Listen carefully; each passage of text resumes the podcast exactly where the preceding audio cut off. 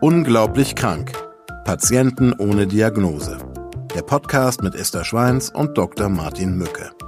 Eine Produktion von DVR in Zusammenarbeit mit Takeda. Ich bin Esther Schweins, ich bin Schauspielerin und Regisseurin. Ja, und seit ich denken kann, interessiere ich mich für Themen rund um die körperliche, geistige und seelische Gesundheit. Und in meinen Augen ist es extrem wichtig, dass Menschen mehr über die Funktionsweise ihres Körpers und auch über medizinische Zusammenhänge wissen. Denn nur so, glaube ich, können sie für Ärztinnen und Ärzte vom Patienten auch zum Partner auf Augenhöhe werden. Mein Name ist Dr. Martin Mücke. Ich bin Leiter des Zentrums für seltene Erkrankungen am Universitätsklinikum Bonn. Ich behandle Patientinnen und Patienten mit rätselhaften und oft quälenden Symptomen. Als Mediziner aus Leidenschaft setze ich alles daran, diesen Menschen, die oft eine jahrelange Ärzte-Odyssee hinter sich haben, endlich zu einer gesicherten Diagnose zu verhelfen. Zurück von den Toten. Diese verdammte Übelkeit. Und das am zweiten Tag der Hochzeitsreise. Tobias schleicht hinter seiner frisch angetrauten Frau Julia durch sommerliche Barcelona und fühlt sich hundsmiserabel. Ob irgendetwas mit den Tapas heute Mittag nicht stimmte? Vielleicht waren die überbackenen Muscheln nicht ganz durch. Die kamen ihm von Anfang an spanisch vor. Kurz vor dem Ziel ihres Ausflugs, der weltberühmten Kathedrale Sagrada Familia, entscheidet Tobias, ins Hotel zurückzukehren. Dem 32-Jährigen ist furchtbar schwindlig. Und die Nachmittagshitze macht das Ganze auch nicht besser. Und dazu auch noch diese Schmerzen. Alles hatte vor zwei Jahren mit dieser blöden Fußoperation angefangen. Ein Routineeingriff am Sprunggelenk, hatte der Orthopäde gesagt. Danach wäre alles wieder wie neu und die Schmerzen im Fuß wie weggeblasen.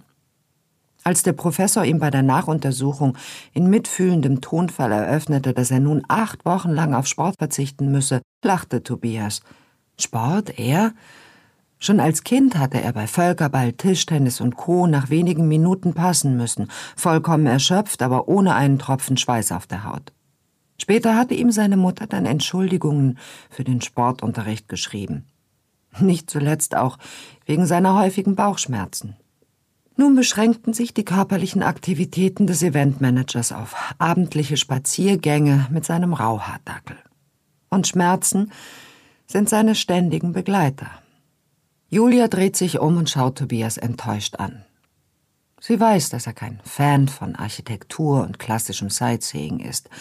Wenn es nach ihm ginge, würde er am liebsten den ganzen Tag am Pool liegen und lesen. Aber wenigstens in ihren Flitterwochen könnte er doch einmal über seinen Schatten springen. Sie ist sauer und beschließt sich, Gaudis Meisterwerk allein anzuschauen.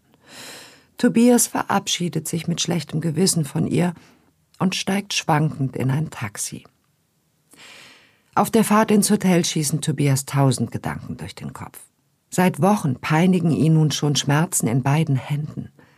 Hört das Ganze denn nie auf? Was stimmt nicht mit ihm? In der luxuriösen Honeymoon Suite angelangt, wankt Tobias ins Badezimmer.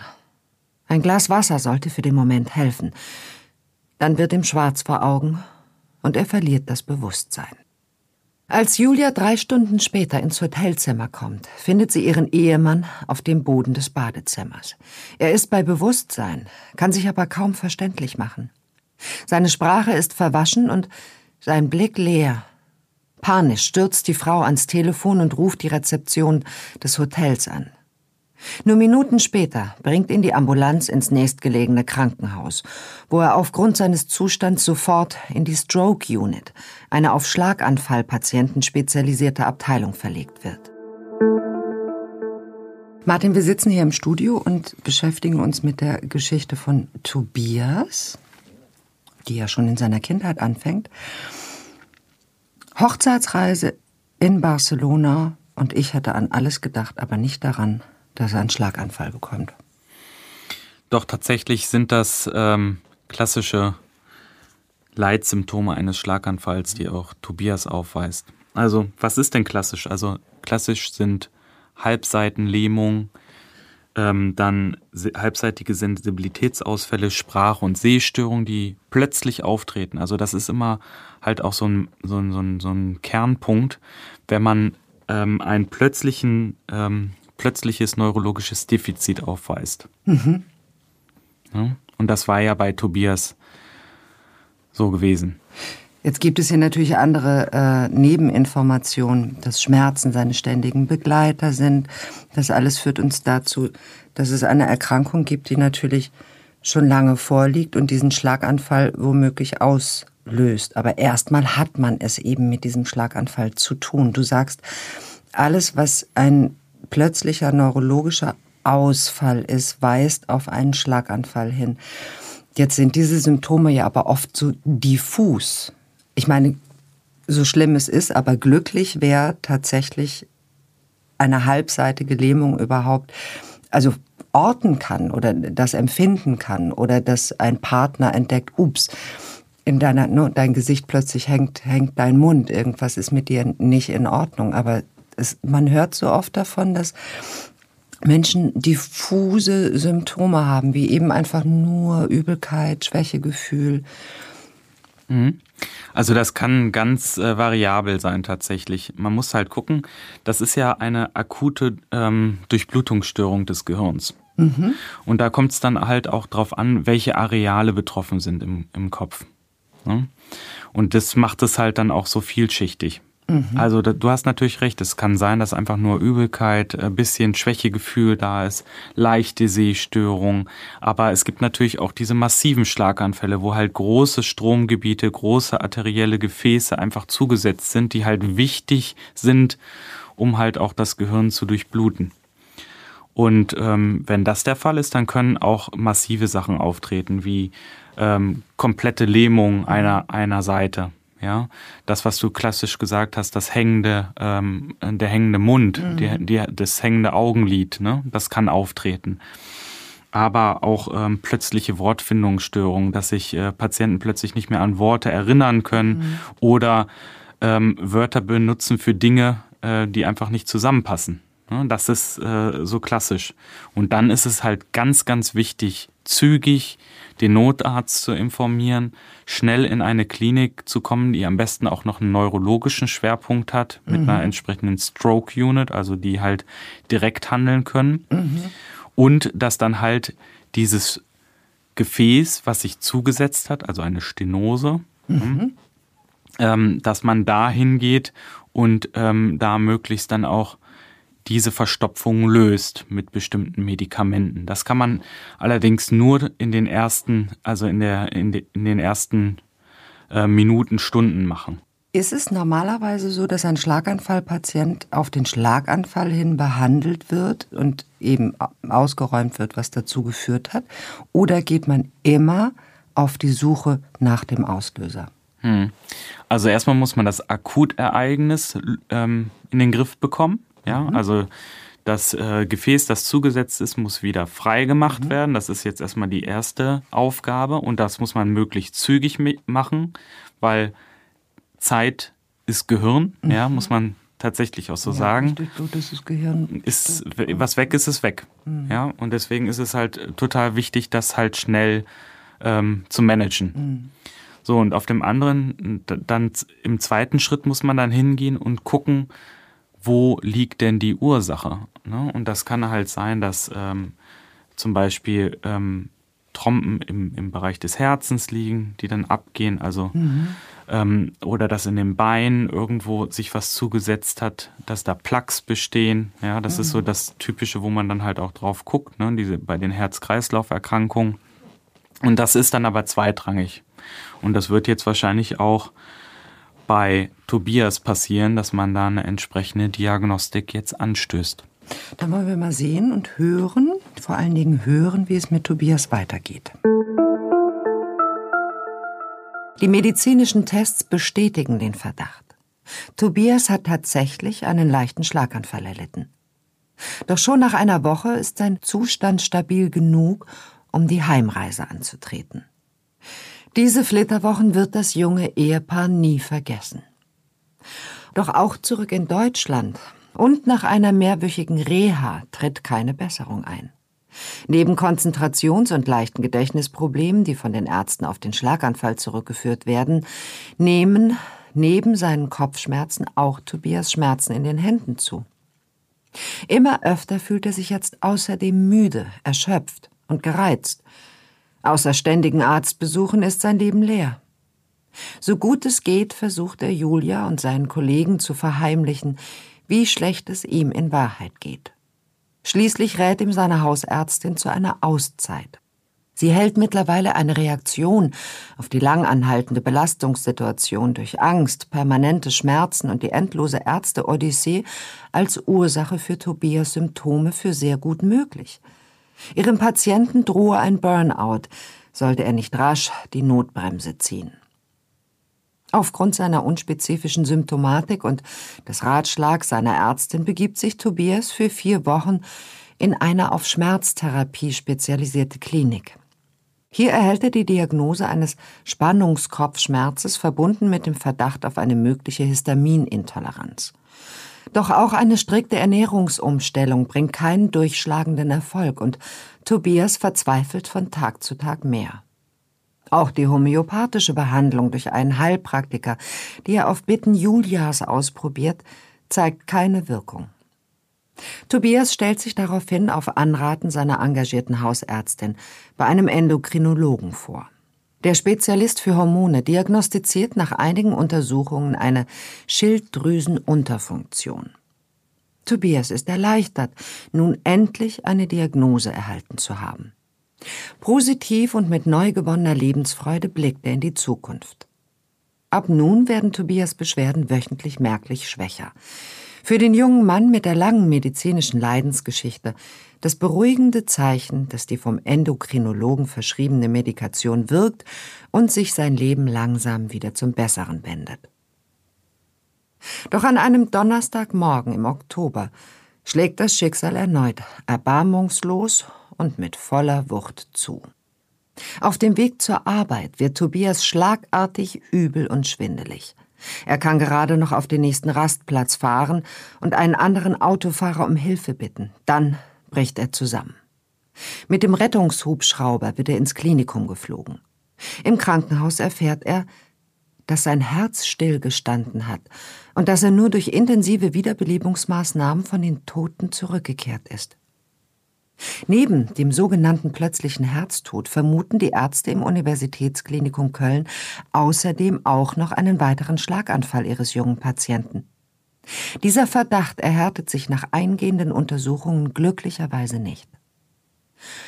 Um seinen geschwächten Körper zu entlasten und Zeit für die Planung geeigneter medizinischer Maßnahmen zu gewinnen, wird Tobias in ein künstliches Koma versetzt und an eine Herz-Lungen-Maschine angeschlossen. Aber auch jetzt rätseln die Ärzte noch immer über die Ursachen und können keine eindeutige Diagnose stellen. Nachdem Tobias wieder stabil genug ist und aus dem künstlichen Koma zurückgeholt werden kann, wird ihm ein Defibrillator in die Brust eingesetzt. Dieses kleine Gerät soll ihn in Zukunft vom plötzlichen Herztod schützen. Seit dem letzten Anfall leidet Tobias unter einer Herzinsuffizienz und ist deshalb arbeitsunfähig. Seine Tage sind grau und es plagen ihn Depressionen. Aus dem einst selbstbewussten und lebensfrohen Mann ist ein Schatten seiner selbst geworden. Völlig unerwartet stabilisiert und steigert sich seine Herzleistung jedoch im darauffolgenden halben Jahr. An Tobias anderen Symptomen hat sich allerdings zu seinem Leidwesen nichts geändert. Immer noch tappen die Mediziner im Dunkeln. Da Tobias sich nicht mehr zu helfen weiß und mittlerweile sogar Suizidgedanken hat, begibt er sich zusätzlich in psychologische Behandlung. Allerdings erscheint dem Psychologen eine psychosomatische Begründung für seinen Krankheitsverlauf abwegig die nächsten Jahre schleppt sich Tobias nur so durch sein Leben, bis ihn seine beste Freundin eines Tages aufgeregt anruft. Sie berichtet ihm von einer TV-Reportage, in der das Zentrum für seltene Erkrankungen am Bonner Universitätsklinikum vorgestellt wurde. Hier soll Menschen wie ihm, Patienten ohne Diagnose, von Spezialisten geholfen werden. Martin, eine Freundin von Tobias hat eine TV-Reportage gesehen. Was für ein Glück für ihn. Könnt ihr festmachen, wie Patienten auf euch aufmerksam werden? Also das ist äh, ganz unterschiedlich. Einige ähm, hören einfach davon, also über die Mund-zu-Mund-Propaganda, dass sie dann jemanden im Freundes- oder Bekanntenkreis haben, der auch an einer seltenen Erkrankung gelitten hat oder leidet, mhm. ja, und ähm, der dann eine Diagnose bekommen hat. Ähm, dann aber auch andere Wege. Also wir versuchen natürlich auch die Awareness zu steigern dass man dann auch äh, beispielsweise in, in Artikeln darauf hinweist, dass es ähm, halt auch Zentren für seltene Erkrankungen gibt oder halt auch in ähm, Fernsehbeiträgen teilweise. Das ist einfach total wichtig, damit man ähm, auch auf diese Anlaufstellen hinweist. Mhm. Es gibt Patienten, die haben bereits eine Diagnose, mhm. sind aber nicht gut informiert über ihre seltene Erkrankung. Auch die können sich an uns wenden. Hier vermitteln wir dann ähm, die entsprechenden Experten für die Erkrankung und auch Kontakt zu Selbsthilfegruppen, mhm. damit ähm, die Patienten dann auch besser aufgehoben sind und besser versorgt werden können. Mhm. Dann gibt es die Gruppe der Patienten ohne Diagnose, wo eine Wahrscheinlichkeit besteht, dass eine seltene Erkrankung vorliegt. Mhm. Auch die wenden sich natürlich also primär an uns und hier gehen wir gemeinsam mit dem Patienten und den behandelnden Ärzten dann auf Spurensuche und gucken, dass wir auf möglichst kurzem Weg den Patienten zur Diagnose führen. Mhm. Jetzt stelle ich mir vor, Zentren für seltene Erkrankungen gibt es ja noch nicht so lange. Das heißt, es gibt gar nicht so viele Anlaufstellen. Dann frage ich mich natürlich, ähm, woran wird dieses seltene Erkrankung festgemacht, wenn es ja gar nicht so normal ist oder war über, über viele, viele Jahre der Medizingeschichte, nach seltenen Erkrankungen zu suchen. Wie stehen seltene Ver Ver äh, Erkrankungen im Verhältnis zu Volkskrankheiten? Hm. Also das äh, ist ja schon im Namen seltene Erkrankung einfach ähm, das Vorkommen in der Gesamtbevölkerung. Ne? Also mhm. wie häufig ist das? Und ähm, man muss aber sagen, es gibt halt so viele seltene Erkrankungen, wenn man die halt in der Masse zusammennimmt, mhm. Dann entspricht das dem Volumen quasi von äh, den großen Volkskrankheiten wie äh, Diabetes, ähm, koronare Herzerkrankungen. Also es ist halt unheimlich viele Patienten sind, äh, die davon betroffen sind von seltenen Erkrankungen. Aber es gibt halt auf der anderen Seite wenig spezialisierte Anlaufstellen. Wobei man sagen muss, dass das in den letzten Jahren deutlich besser geworden ist. Jede große Universitätsklinik hat mittlerweile ein Zentrum für seltene Erkrankungen. Und ist das weltweit so in der westlichen Welt?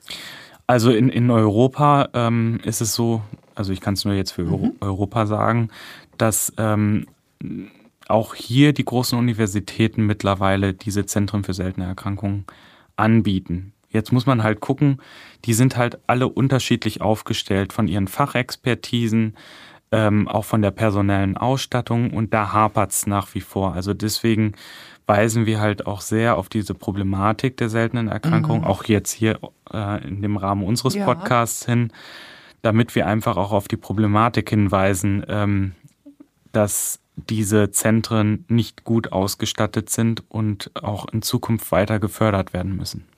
Und wo kommen diese Fördermittel her? Und äh, wo, also Universitätskliniken haben Zentren für seltene Erkrankungen aufgebaut. Das liegt daran, dass Universitäten einen Forschungsauftrag haben, oder?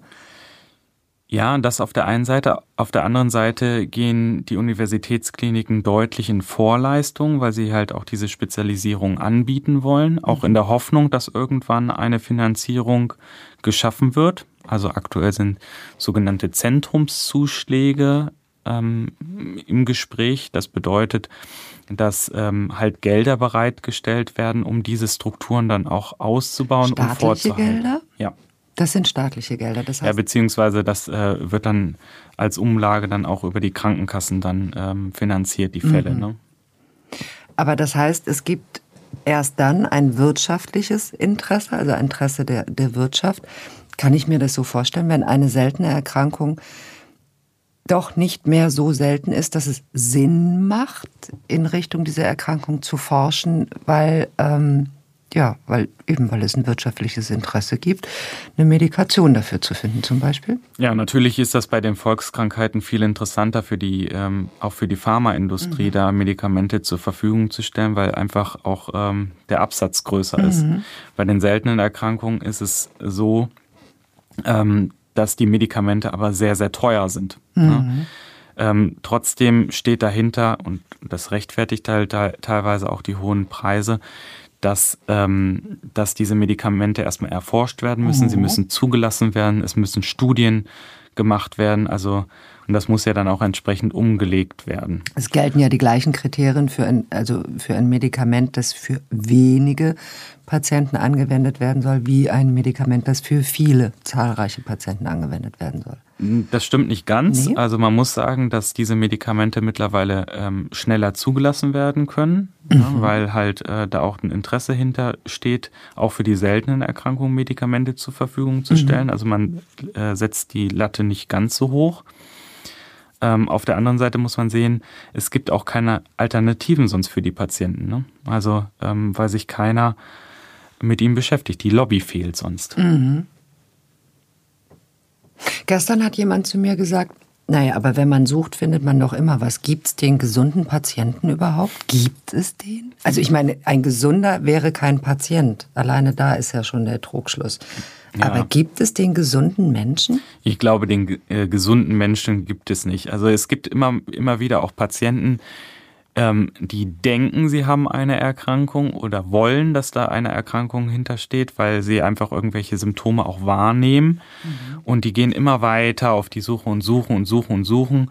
Und man findet auch bei diesen Patienten immer Unklarheiten, die einem dann auch erlauben, immer weiter zu gucken. Und das ist, glaube ich, auch ein großes Problem. Also den hundertprozentig gesunden Patienten, wobei dann ja das Wort nicht richtig stimmt. Mhm. Menschen, den 100% gesunden Menschen gibt es aus meiner Sicht wahrscheinlich nicht. Wir kommen zurück zu Tobias, der ja auf der einen Seite ein großes Glück hat, nämlich, dass in seiner Krankheitsgeschichte zumindest nicht die Trennung von seiner Frau vorkommt. Denn das ist häufig der Fall, oder? Ja, das stimmt. Also ich habe auch in der Vergangenheit viele ähm, Pärchen getroffen, die am Anfang der Diagnostik mhm. noch zusammen waren und am Ende nicht mehr oder im Verlauf nicht mehr. Mhm. Ähm, das kommt sehr häufig vor. Also gerade bei Patienten ohne die Patienten oder Patienten ohne Diagnose ist das ähm, der Fall. Also weil da immer im Raum steht, da ist doch vielleicht gar nichts. Mhm.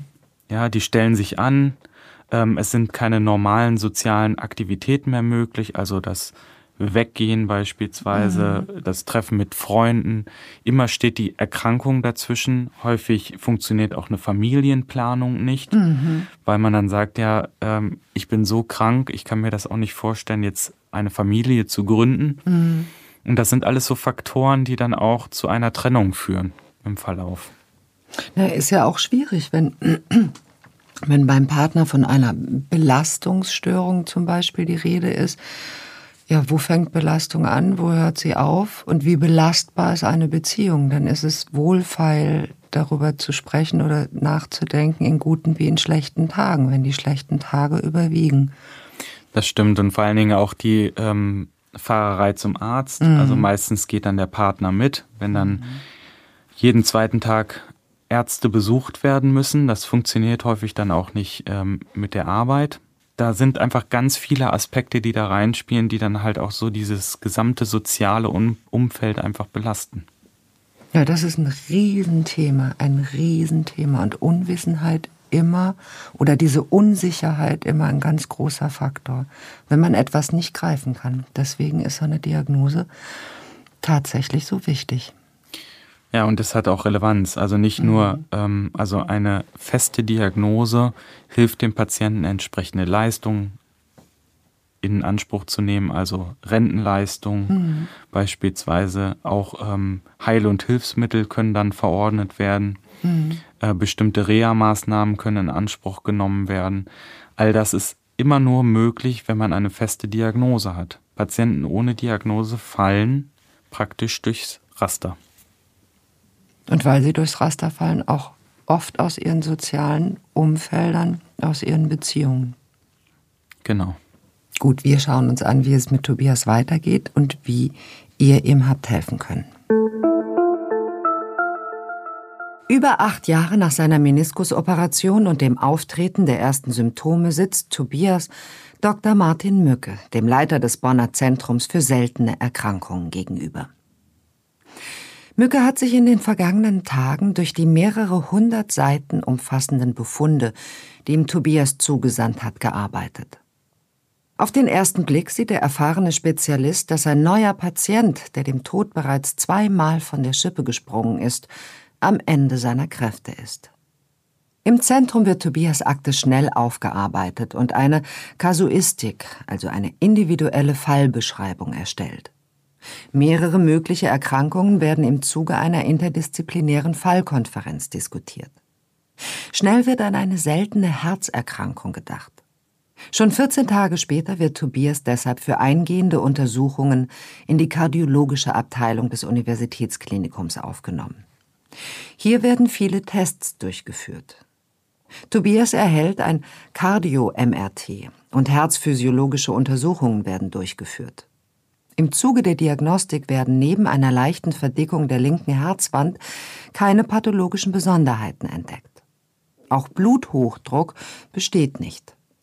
Das Rätsel bleibt ungelöst.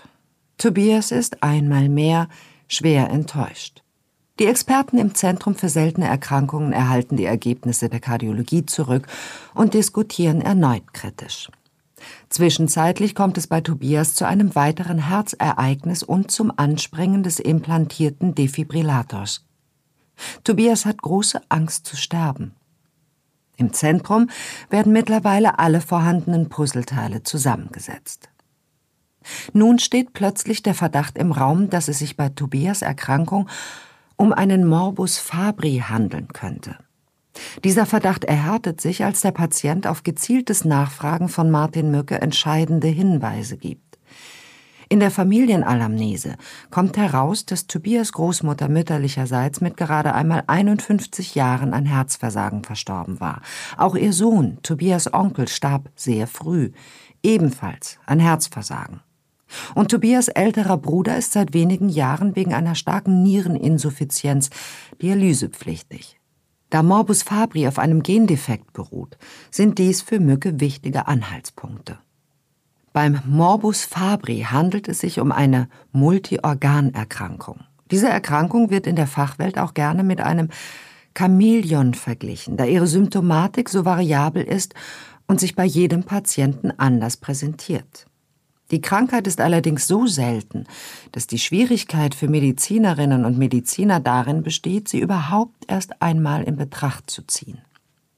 Dies und die vor allem zu Beginn eher unspezifischen Symptome führen dazu, dass die Fabry-Erkrankung wie in Tobias Fall häufig erst recht spät und nach einer langen Leidensgeschichte entdeckt wird. Tobias wird von Martin Mücke erneut in die Ambulanz des Bonner Zentrums eingeladen. Hier erfolgt ein weiteres ausführliches Anamnesegespräch. Tobias berichtet im Gespräch auch über die verminderte Schweißbildung seines Körpers, die bereits in seiner Kindheit auffiel. Aber auch seinen Tinnitus infolge eines schon länger zurückliegenden Hörsturzes lässt er nicht unerwähnt. Die bei einem Labortest nachgewiesenen Eiweißausscheidungen im Urin deuten ebenfalls auf die Richtigkeit der Vermutung hin. Langsam aber sicher vervollständigt Martin Möcke mit seinem Expertenteam das Mosaik. Zur Bestätigung der Diagnose führen die Spezialisten am Zentrum einen sogenannten Trockenbluttest durch. Hiermit soll die Enzymaktivität bestimmt werden und anschließend eine genetische Diagnostik erfolgen. Einige Tage später wird Tobias erneut in die Ambulanz eingeladen. Martin Mücke ist froh, ihm nach fast zehn Jahren endlich eine gesicherte Diagnose mitteilen zu können.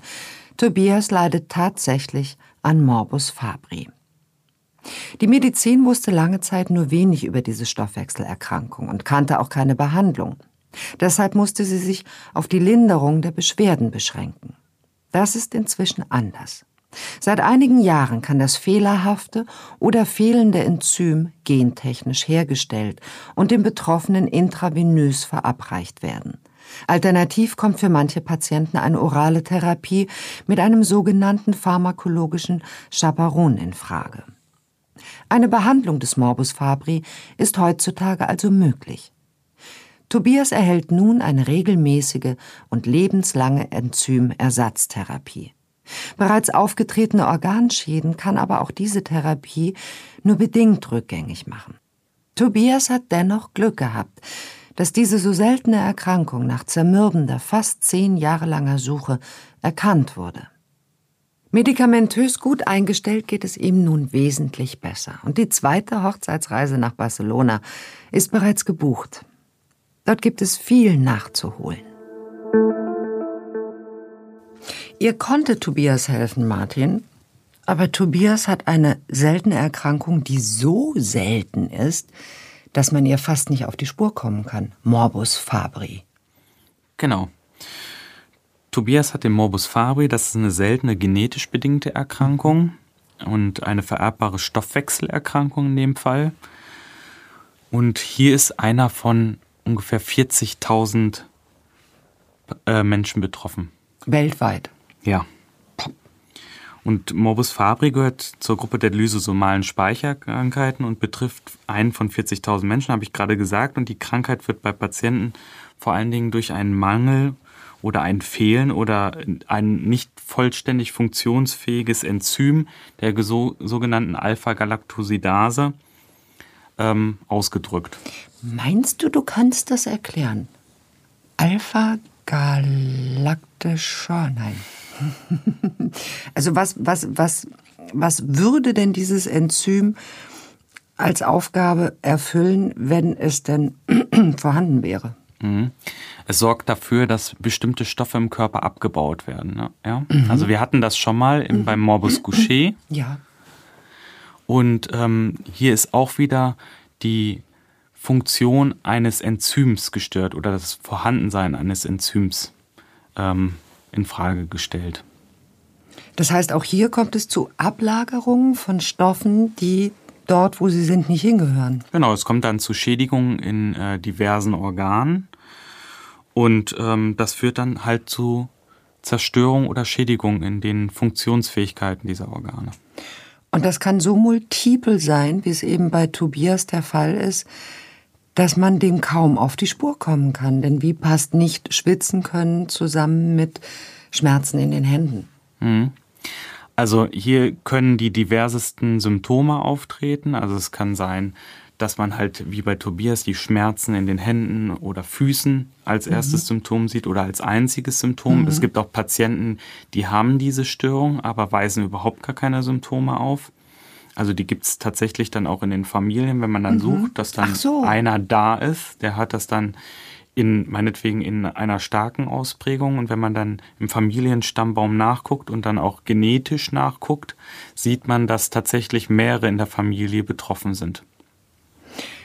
Wie entdeckt man, äh, dass dieses Enzym fehlt oder äh, fehlerhaft vorhanden ist? Mhm. Man kann hier die, das Enzym angucken, also auch wieder mit einer Trockenblutkarte beispielsweise. Oder man kann halt genetisch direkt danach gucken. Diese äh, Trockenbluttests werden aber erst äh, vorgenommen und eben zielgerichtet auf ein Enzym, wenn man Trüffelschwein schon auf, auf der Spur ist?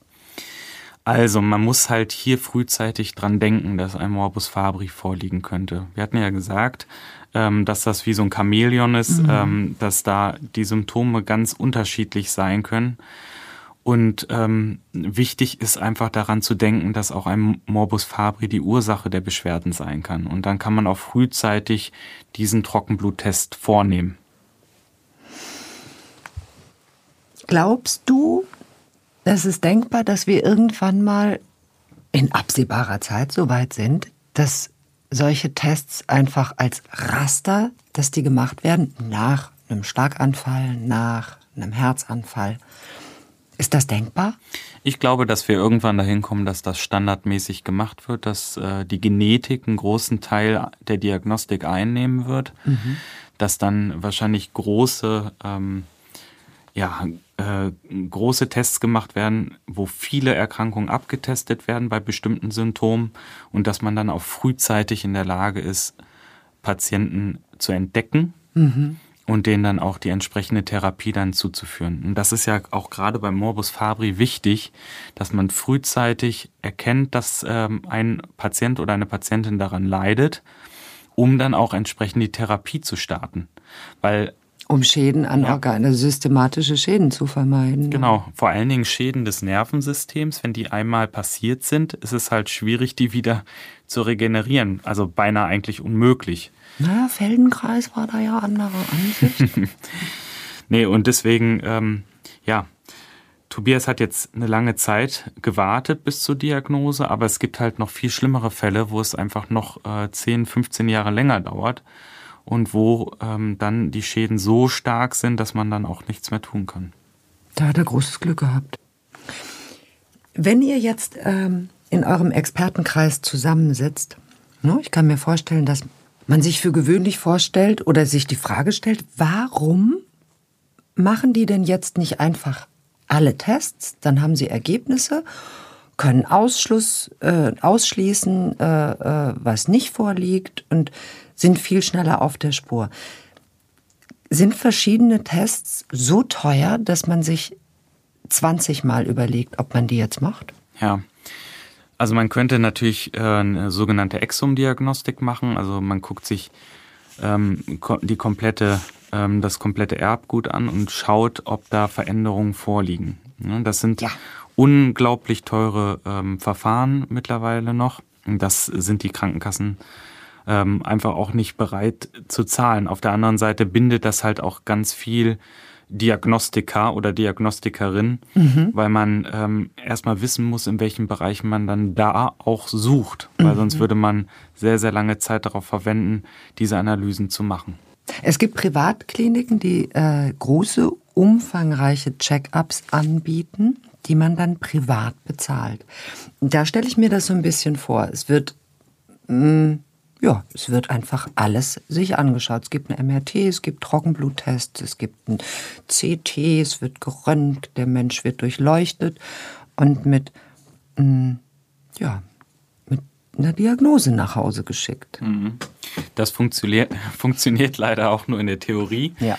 Also was man machen kann, ist natürlich, also das Angebot kenne ich auch von ähm, bestimmten Privatkliniken, dass die halt Ganzkörper-MRTs anbieten, ähm, also so ein Managerprogramm oder sowas. Genau, ne? genau, genau. Ja, genau. und äh, aber das erfasst halt auch nur bestimmte Bereiche. Also man kann dann halt gucken, ähm, dass man da über, über große Blutbilder, ähm, über bestimmte bildgebende Verfahren dann guckt, ob jetzt der Ist-Zustand ähm, oder wie jetzt aktuell der Ist-Zustand mhm. ist. Äh, was man halt nicht machen kann, ist so eine große genetische Diagnostik. Das gibt es mittlerweile schon im Ausland, dass man da sein Blut hinschickt und dann wird da äh, eine äh, komplette Genetik angeboten. Eine und, komplette Genetik. Ja, aber es ist, wird ja nicht ausgewertet. Also die entschlüsseln das quasi, das komplette ähm, Genom, ja, und dann wird, äh, werden einem die Daten dann äh, zur Verfügung gestellt, aber man muss sie auch ähm, auswerten und interpretieren können. Und das ist das große Problem. Also muss es erstmal jemanden geben, der sich so gut auskennt, dass er diese Ergebnisse lesen kann. Genau, Interpretation ist da alles. Ne? Und ähm, da muss man dann auch auf die Geschichte des Patienten eingehen. Also es hilft gar nichts, wenn man nur da irgendwelche Daten hat, sondern man muss auch wissen, wie ist die Anamnese, also beziehungsweise was ist denn überhaupt passiert, was sind die Beschwerden, äh, des Patienten und das muss dann alles ähm, zusammengesetzt werden und interpretiert werden. Was macht es denn so schwer, dieses Chamäleon, also dieses Zebra in der Pferdeherde zu finden? Also bei Morbus Fabri handelt es sich äh, vor allen Dingen um eine schleichende Erkrankung und ähm, diese ersten Symptome können erstmals bereits im Kindesalter auftreten. Hier beispielsweise durch Wachstumsschmerzen, das ist natürlich ein schwieriges Thema, weil mhm. viele Kinder ja auch Wachstumsschmerz haben. Auf der anderen Seite ist es hier schwierig, da es einige Patienten gibt, die nur ein Symptom oder wenige Symptome aufweisen mhm. und dann der Mediziner das nicht richtig zuordnen kann am Anfang. Es ist sehr, sehr wichtig, hier vor allen Dingen auch eine Familienanamnese durchzuführen, also zu befragen, ob irgendwelche Auffälligkeiten ähm, bekannt sind, beispielsweise bei Oma, Opa, mhm. Vater, Mutter, ähm, liegen hier vielleicht Herzerkrankungen vor, gab es eine unklare Nierenerkrankung, gab es vielleicht auch unklare Todesereignisse. Aber das heißt ja. auch, dass eine Familienanamnese immer dazugehören muss. Ja, sollte man äh, definitiv immer abfragen, weil äh, wenn man es nicht tut, dann äh, kommt man auch nicht auf die Fährte. Mhm. Ja? Und diese Symptome können dann halt bei dem Patienten mit Morbus Fabri immer schlimmer werden über die Zeit. Und wenn man dann halt den Punkt verpasst, wie bei Tobias, er hatte noch Glück gehabt, er hat jetzt einen Schlaganfall gehabt, hatte dann diese Herzsymptomatik mhm. gehabt, konnte immer wieder zurück ins Leben geholt werden. Ähm, dann kann es sein, dass man diese Patienten, dass sie versterben, unklar versterben und dass man sich dann auch verbaut, äh, vielleicht Patienten ähm, noch in der Familie zu finden, frühzeitig zu finden. Denen man frühzeitig helfen kann. Genau, man äh, könnte denen ja auch frühzeitig ähm, dieses Leiden dann ersparen und eine entsprechende Therapie beginnen.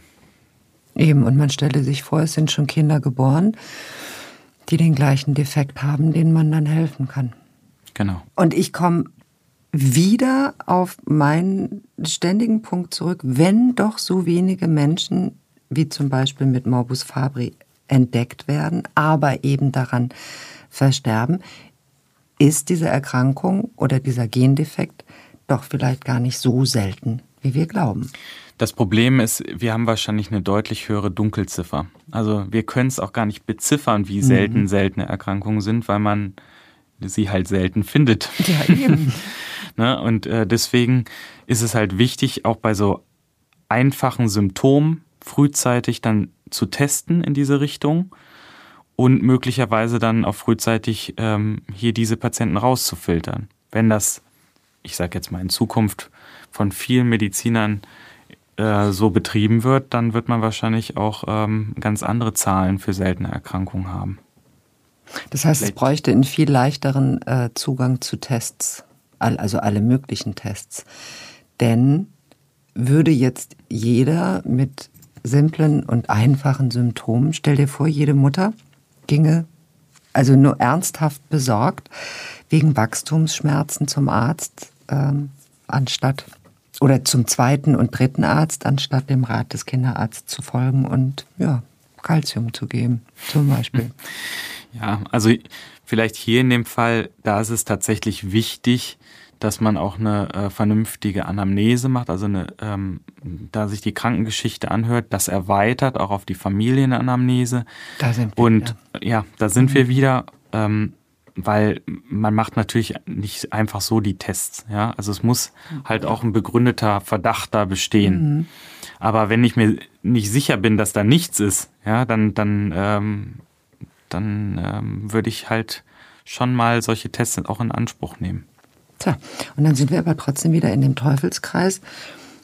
Ne, eine Familienanamnese müsste gemacht werden, daraufhin vielleicht ein Test und das kann in einer ganz normalen Praxissituation, in einer alltäglichen, in der Form nicht stattfinden. Also die zum Beispiel diese Trockenbluttests, mhm. die kann, können auch ähm, in einer normalen Hausarztpraxis ganz einfach durchgeführt werden. Hier ist halt das Problem, dass einige Kollegen ähm, noch nicht wissen, dass es diese Möglichkeiten gibt oder äh, wie man an diese Möglichkeiten kommt. Ne? Und da versuchen wir natürlich dann auch im Rahmen unserer Zentrumsarbeit mhm. ähm, darauf hinzuweisen und auch den Kollegen entsprechende Informationen an die Hand zu geben. Ja, da tragen wir ja hoffentlich mit unserem Podcast auch einen, wenn auch kleinen Teil dazu bei, dass äh, sowohl Ärzte als auch Patienten an Informationen kommen. Und dafür danke ich dir, Martin. Ich danke dir. Ja, wir Menschen sind immer da gut, wo wir Gemeinschaft haben, Gemeinschaft bilden und hm. gemeinschaftlich hm. handeln und wo aus einem Erkrankten mit Seltenheitswert viele Erkrankte mit, ja, mit Kraft, mit Macht, mit Durchschlagskraft werden. Das bringt uns dann wieder zu unserem schönen Motto. Mhm. Ne? Selten ist ja immer noch viel zu oft. Und deswegen teilen Sie gerne Ihr neues Wissen und schauen Sie genau hin und geben Sie gut Acht auf sich und auf andere.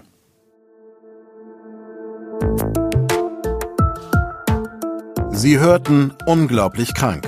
Patienten ohne Diagnose. Der Podcast mit Esther Schweins und Dr. Martin Mücke.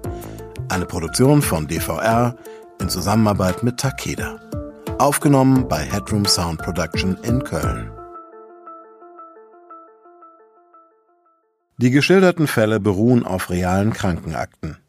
Sie sind jedoch zum Schutz der Persönlichkeitsrechte der Patientinnen und Patienten und aus Gründen der medizinischen Schweigepflicht anonymisiert und dramaturgisch bearbeitet.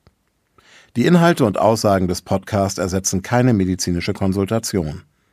Sollten Sie geschilderte Symptome bei sich oder anderen wiedererkennen oder gesundheitliche Beschwerden haben, wenden Sie sich umgehend an eine Ärztin, einen Arzt oder in akuten Fällen an die Notaufnahme eines Krankenhauses.